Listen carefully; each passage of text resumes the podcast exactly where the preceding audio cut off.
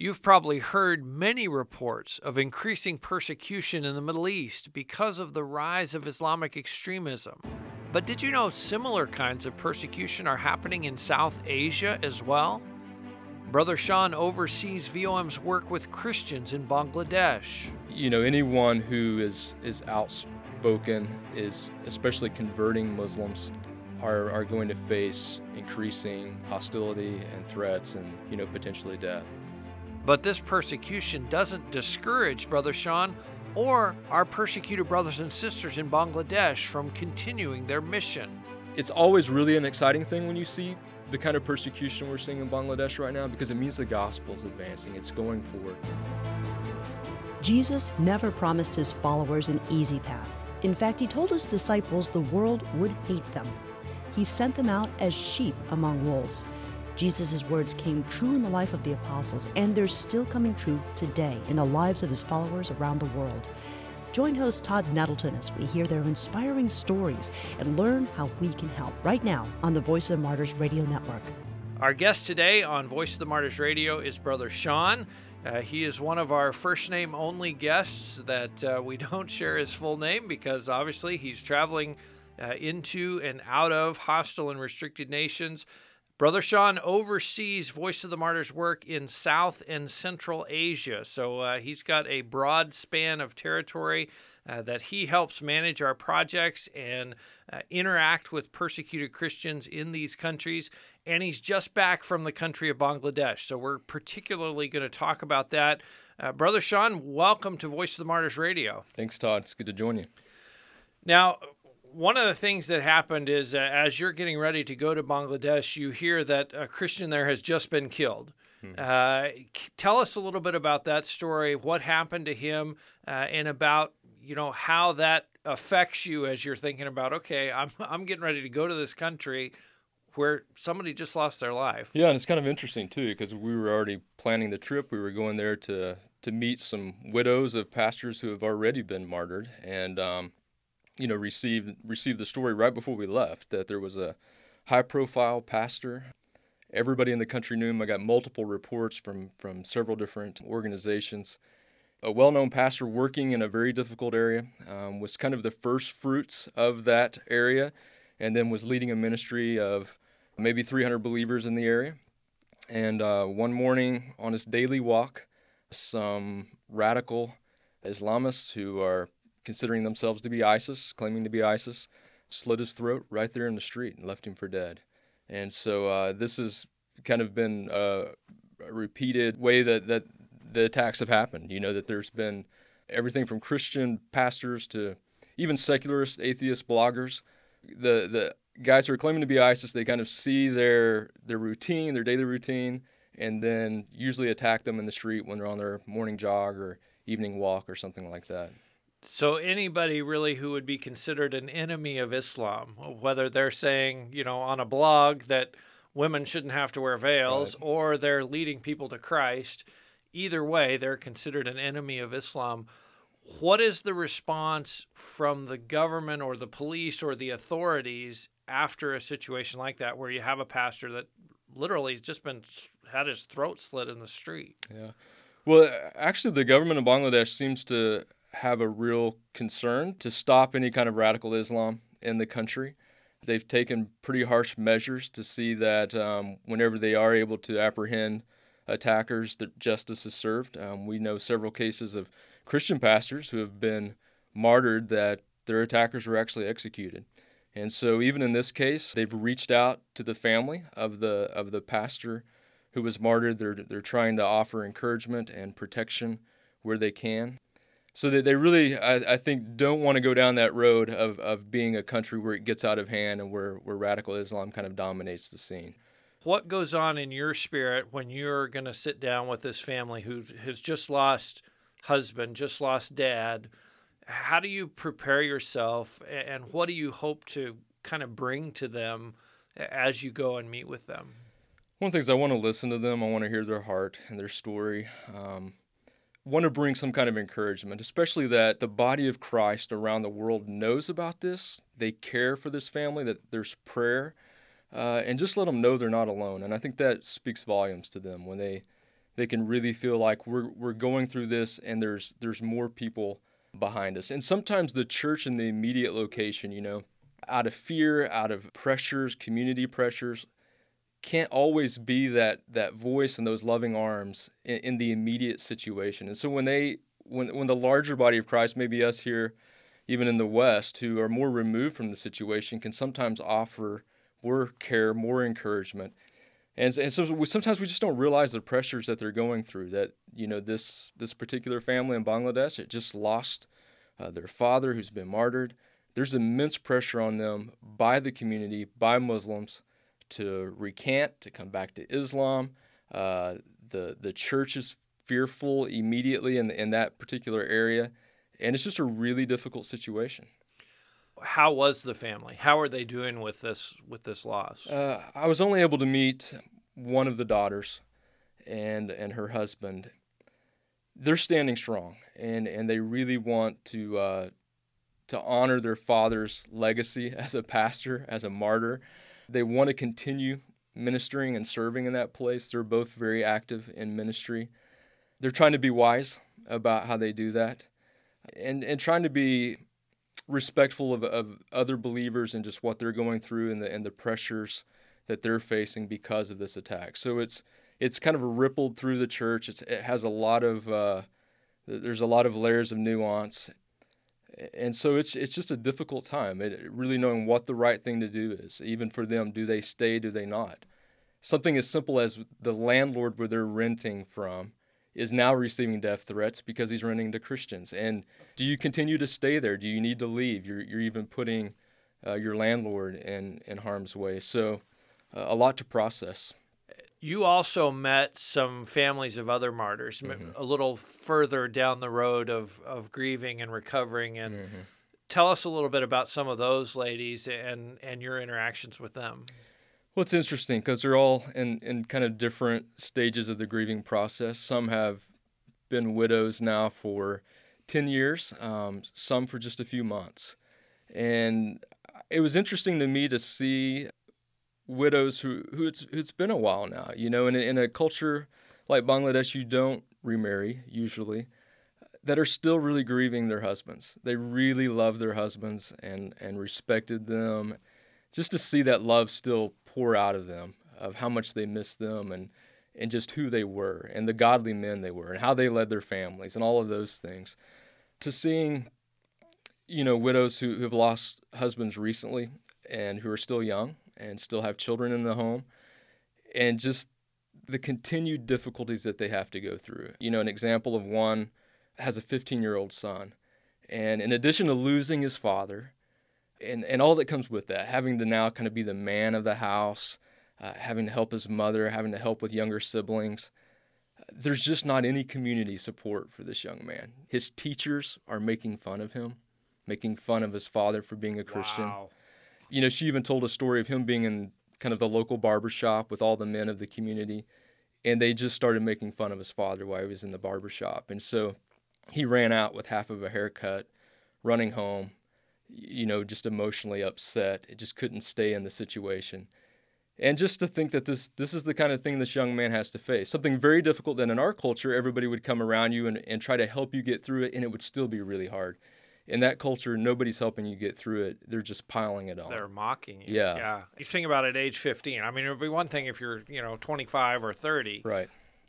How do you how do you get through that when you're 15? Yeah, and I was really impressed. We I got to meet the young man and uh, just to see he wants to serve the Lord and he still still has joy in the midst of the suffering and uh, just the way he stepped up and he's serving his mother and uh, it, it's really impressive.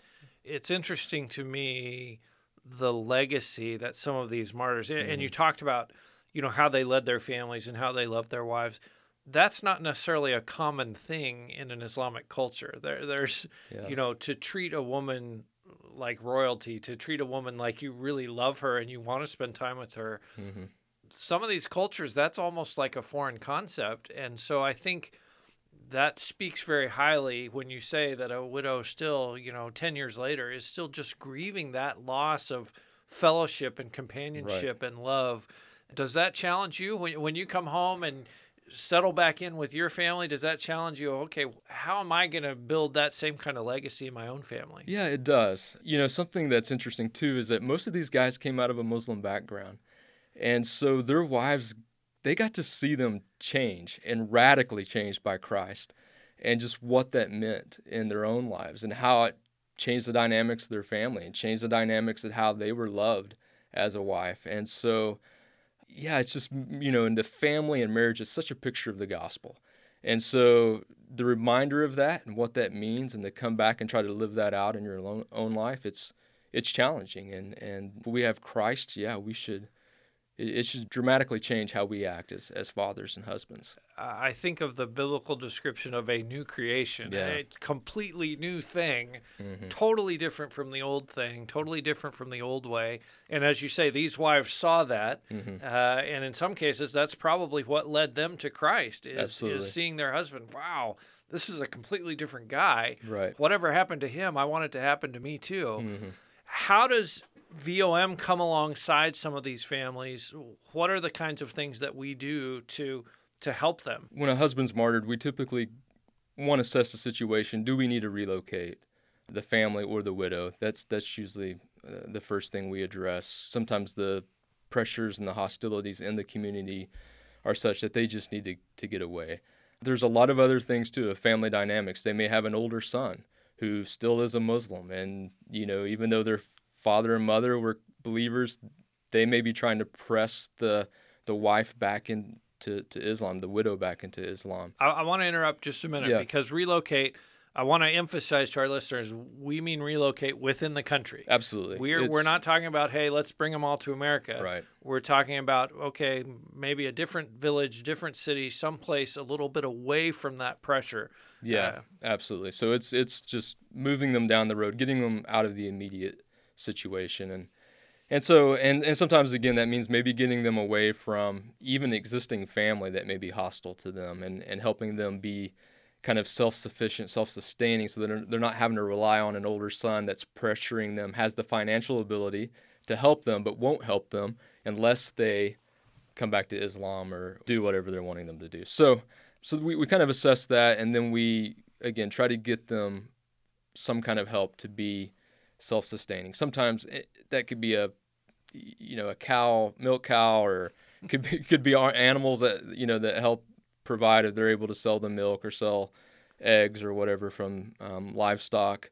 We we really try to come along and provide the quality of life that they they had. So we're not we're not trying to raise them up, you know, three or four levels to some extravagant life they never expected or never had before. We're really just trying to give them back the life they had and maybe a little more and make it easier on them. And so every every situation is different. What is the response? And you mentioned it a little bit in the in the local area after someone is killed. There's that kind of fear and pressure and stress. Mm-hmm.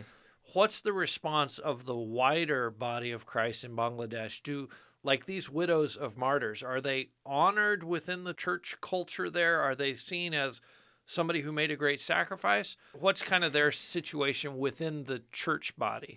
I think you know immediately people really want to gather around them and help them, and and sometimes there is fear in that village, in that district, in that area. The larger body of Christ in Bangladesh, you know, I think really wants to to come around them. They do want to honor them. This is a time for them when they want to stand up, they want to link arms, they want to show solidarity and show boldness, and we're not going away. And um, and, and so there's kind of two different dynamics, you know, the, the immediate area and then kind of the, the surrounding area. But I, th- I think overall, yeah, there's a, a real um, respect for those who have paid the ultimate price. One of the Christians that you met uh, as we talked about your trip shared something very interesting that his mom said to him after he became a Christian. Now, his mom is a Muslim, Uh, can you tell us a little bit about that story and, and kind of what she said? Because I think our yeah. listeners will be like, wait a minute. He came from a, a, strong Muslim background, came to faith, and is, is now serving faithfully as, as a pastor. But when he became a, a Christian, his mom said that it would have been better for him to become a terrorist than to become a Christian. And uh, that's the disgrace that it brings upon a family to become a Christian, and also just the trouble that it brings upon a family. You know, if, even if you were an ISIS terrorist, it wouldn't bring as much trouble on us from the, the larger body and the larger community around us than if you know you became a Christian. And so uh, that that kind of gives you the a sense of the weight and the pressure from your even your own family. We're talking today on Voice of the Martyrs Radio with Brother Sean. He oversees VOM's work in South and Central Asia, uh, and we're talking about a visit that he just made to Bangladesh. One of the Christians you met uh, is a man named Stephen that VOM helped years ago. Uh, tell us a little bit about what happened to him years ago and then how you came to meet him on this trip. Well, back in 2004, I think it was December 31st, Stephen was just coming home from the market. He was a pastor. He kind of started a new work in an area where uh, Christianity had not made inroads. As he was coming back home, some radical Muslims stopped him on his motorbike. They kind of grabbed his hands, stuck a shotgun point blank to his jaw, and uh, pulled the trigger, and then stabbed him 11 times Oh, my. and then slit his throat. And so, uh, no way Stephen should be alive today. But laying in a, in a in a pool of blood, you know, he said that the only thing he could think of at the time was uh, how he might not be able to preach the gospel again, and that was that was uh, so. His prayer laying there was, "Lord, uh, give me back my mouth," because he knew something was was obviously wrong with his with his mouth. Lord, just give me back my mouth. wow. And so we, uh, back in 2005, 2006, were able to to come alongside him and really get him the extensive surgeries and treatments uh, that he needed, um, not only to save his life, but also all the nerve damage and repairs and things like that. And and and Stephen's just he looks great. I mean, that's what's amazing is I I'd never met him before, but to to see him for the first time and to see him smile and to see a handsome man with uh, obviously some disfigurement, but just a, a beautiful smile, and uh, and still being able now to serve the Lord and to be able to do that relatively pain free until just recently. But some of those surgeries are starting to to deteriorate, and he's needing some more help immediately. And what was his comment about meeting with you? you know, it was such a pleasure to to meet him. He was so excited that we would even show up and see him again.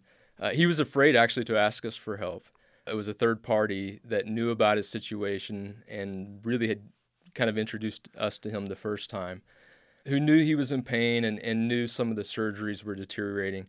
And so, uh, you know, asked us if there was anything we could do. And so when we actually reached out to Stephen again, he was just so delighted. You know, he said, "You guys gave me back my life, and I just you did so much for me. I didn't think that I could ask for any more help. And the fact that now you're here, offering to continue to walk with me, was just such an encouragement." I just think of the absolutely we want to help Yeah. you.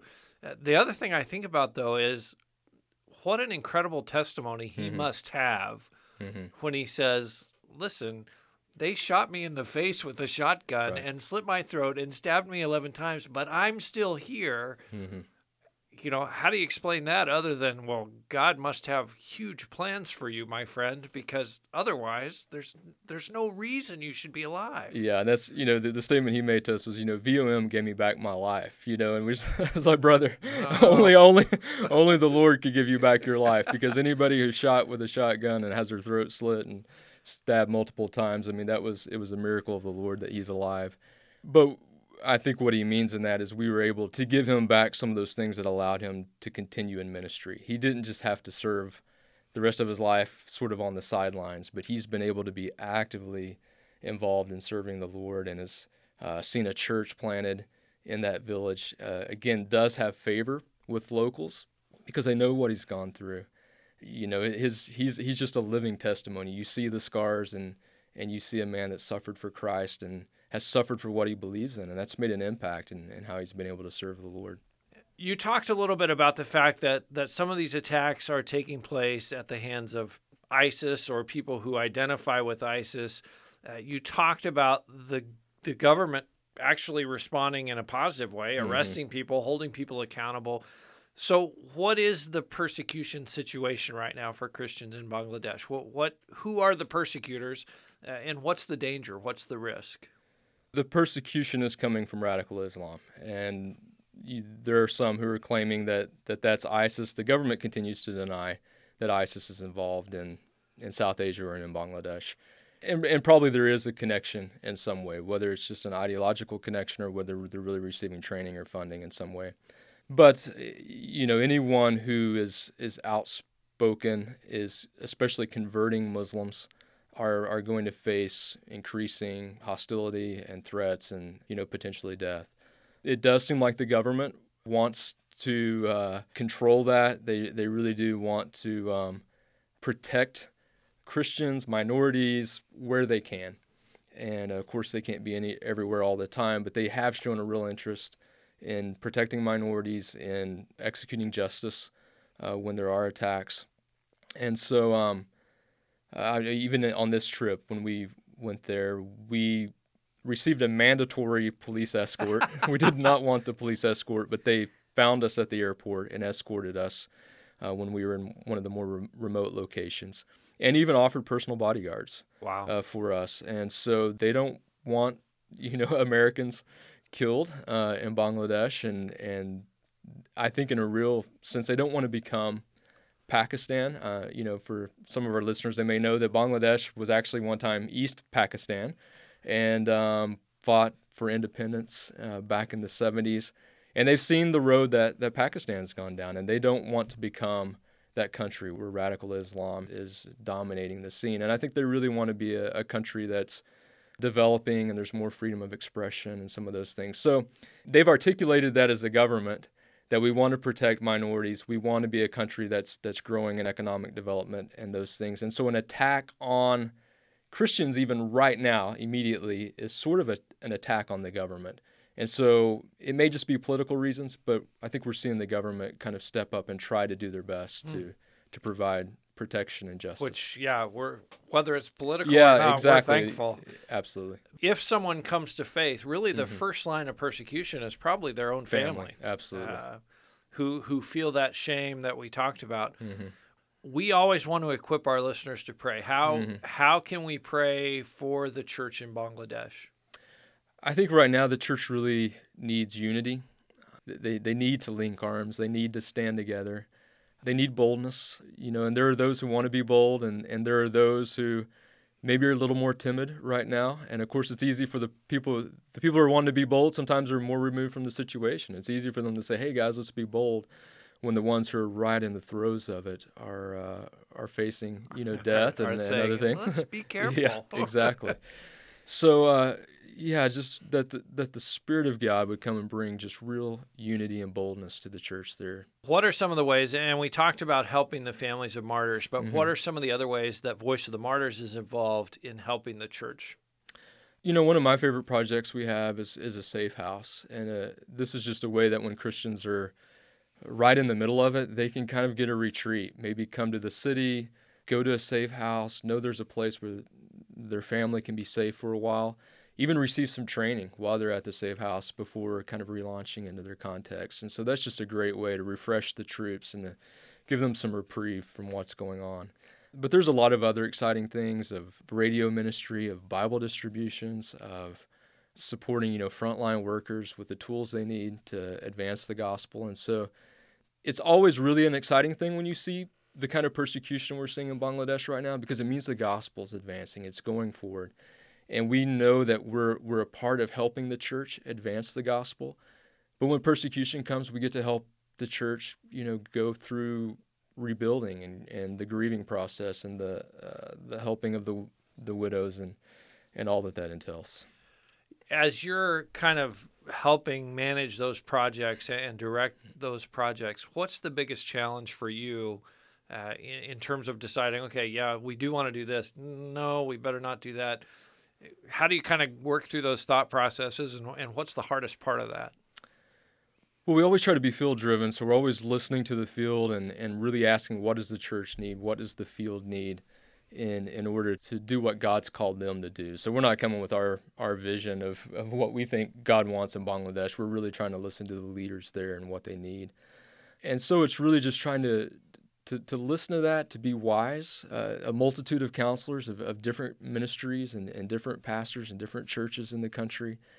And um, really just trying to have a servant's heart. There's no magical formula for what's what's right and what's wrong. It's it's a lot of nuance. It's a lot of prayer. It's a lot of collective wisdom, and and so we just try to walk with them and be led by the Spirit as they're led by the Spirit and pray with them. And of course, it has to fit kind of our purposes as a mission with VOM. But when all that comes together, it's that's where we get the right project and are able to really uh, help in a, in a productive way, I think. For our listeners, you know, obviously these projects are funded by donors to Voice of the Martyrs. If you come to our website, vomradio.net, uh, there is a donate tab at the top of the page, and you could support the Families of Martyrs Fund, which goes to help some of these widows in Bangladesh, uh, as well as families of martyrs around the world. Uh, you could support the Frontline Ministry Fund, which is helping fund some of these projects uh, to advance the gospel in mm-hmm. places like Bangladesh. Uh, so you can be a part of these that we've been talking about with Brother Sean today. Sean, last question. Mm-hmm. When you got home from the trip, what was the one story that you really wanted to share with your wife and with your kids that, that you wanted to them to know hey i yeah. met this guy or i met this lady. What was the story that kind of stuck with you? Well the, the story that really stuck with me was was the story of stephen the one we've talked about that was shot in the face had his throat slit and yet survived all of that. And the reason why was to get to help my family even understand how they are a part of fellowshipping with the church in bangladesh sitting across from, from Stephen, he said these words to me. He said, I pray that VOM will continue long in ministry. He said, Your ministry is different. This is a direct quote. You bring encouragement and make us feel like real brothers and sisters in Christ. And so I want my family to hear that. I want your listeners to hear that. I want to hear anyone who is a part of supporting the ministry at VOM to hear that is that they feel that fellowship. They feel your love. They feel your encouragement. And it makes them feel like real brothers and sisters in Christ, like this a part of the larger body, that they're not forgotten. And that's what our ministry is about. And to get to sit across from someone and hear them articulate who we are to us, that makes my day. It, it really does. Um, and how humbling to think that this guy's praying for us. Absolutely, uh, that was a cool thing. He says he, you know, he said he visited our website frequently. Wow. Just to see how we were doing and to and to pray for us. And so the fellowship goes both ways. Wow. What a blessing. Brother Sean, thank you for your work. Thank you for your ministry here. Uh, and thanks for allowing us to kind of go along and meet some of the people that you met in Bangladesh. Absolutely. Thank you, Todd. You've been listening to the Voice of the Martyrs radio. We've been speaking with Brother Sean. He oversees VOM's work in South and Central Asia, and uh, we've been talking about Bangladesh and some of the great brothers and sisters there. You can listen to this interview again if you come to our website, vomradio.net. You can hear this. You can hear all of our other conversations with uh, folks from around the world. You can also subscribe to the VOM Radio podcast so that you never miss an episode. Thank you for being with us. I hope you'll be back with us next week here on the Voice of the Martyrs Radio Network.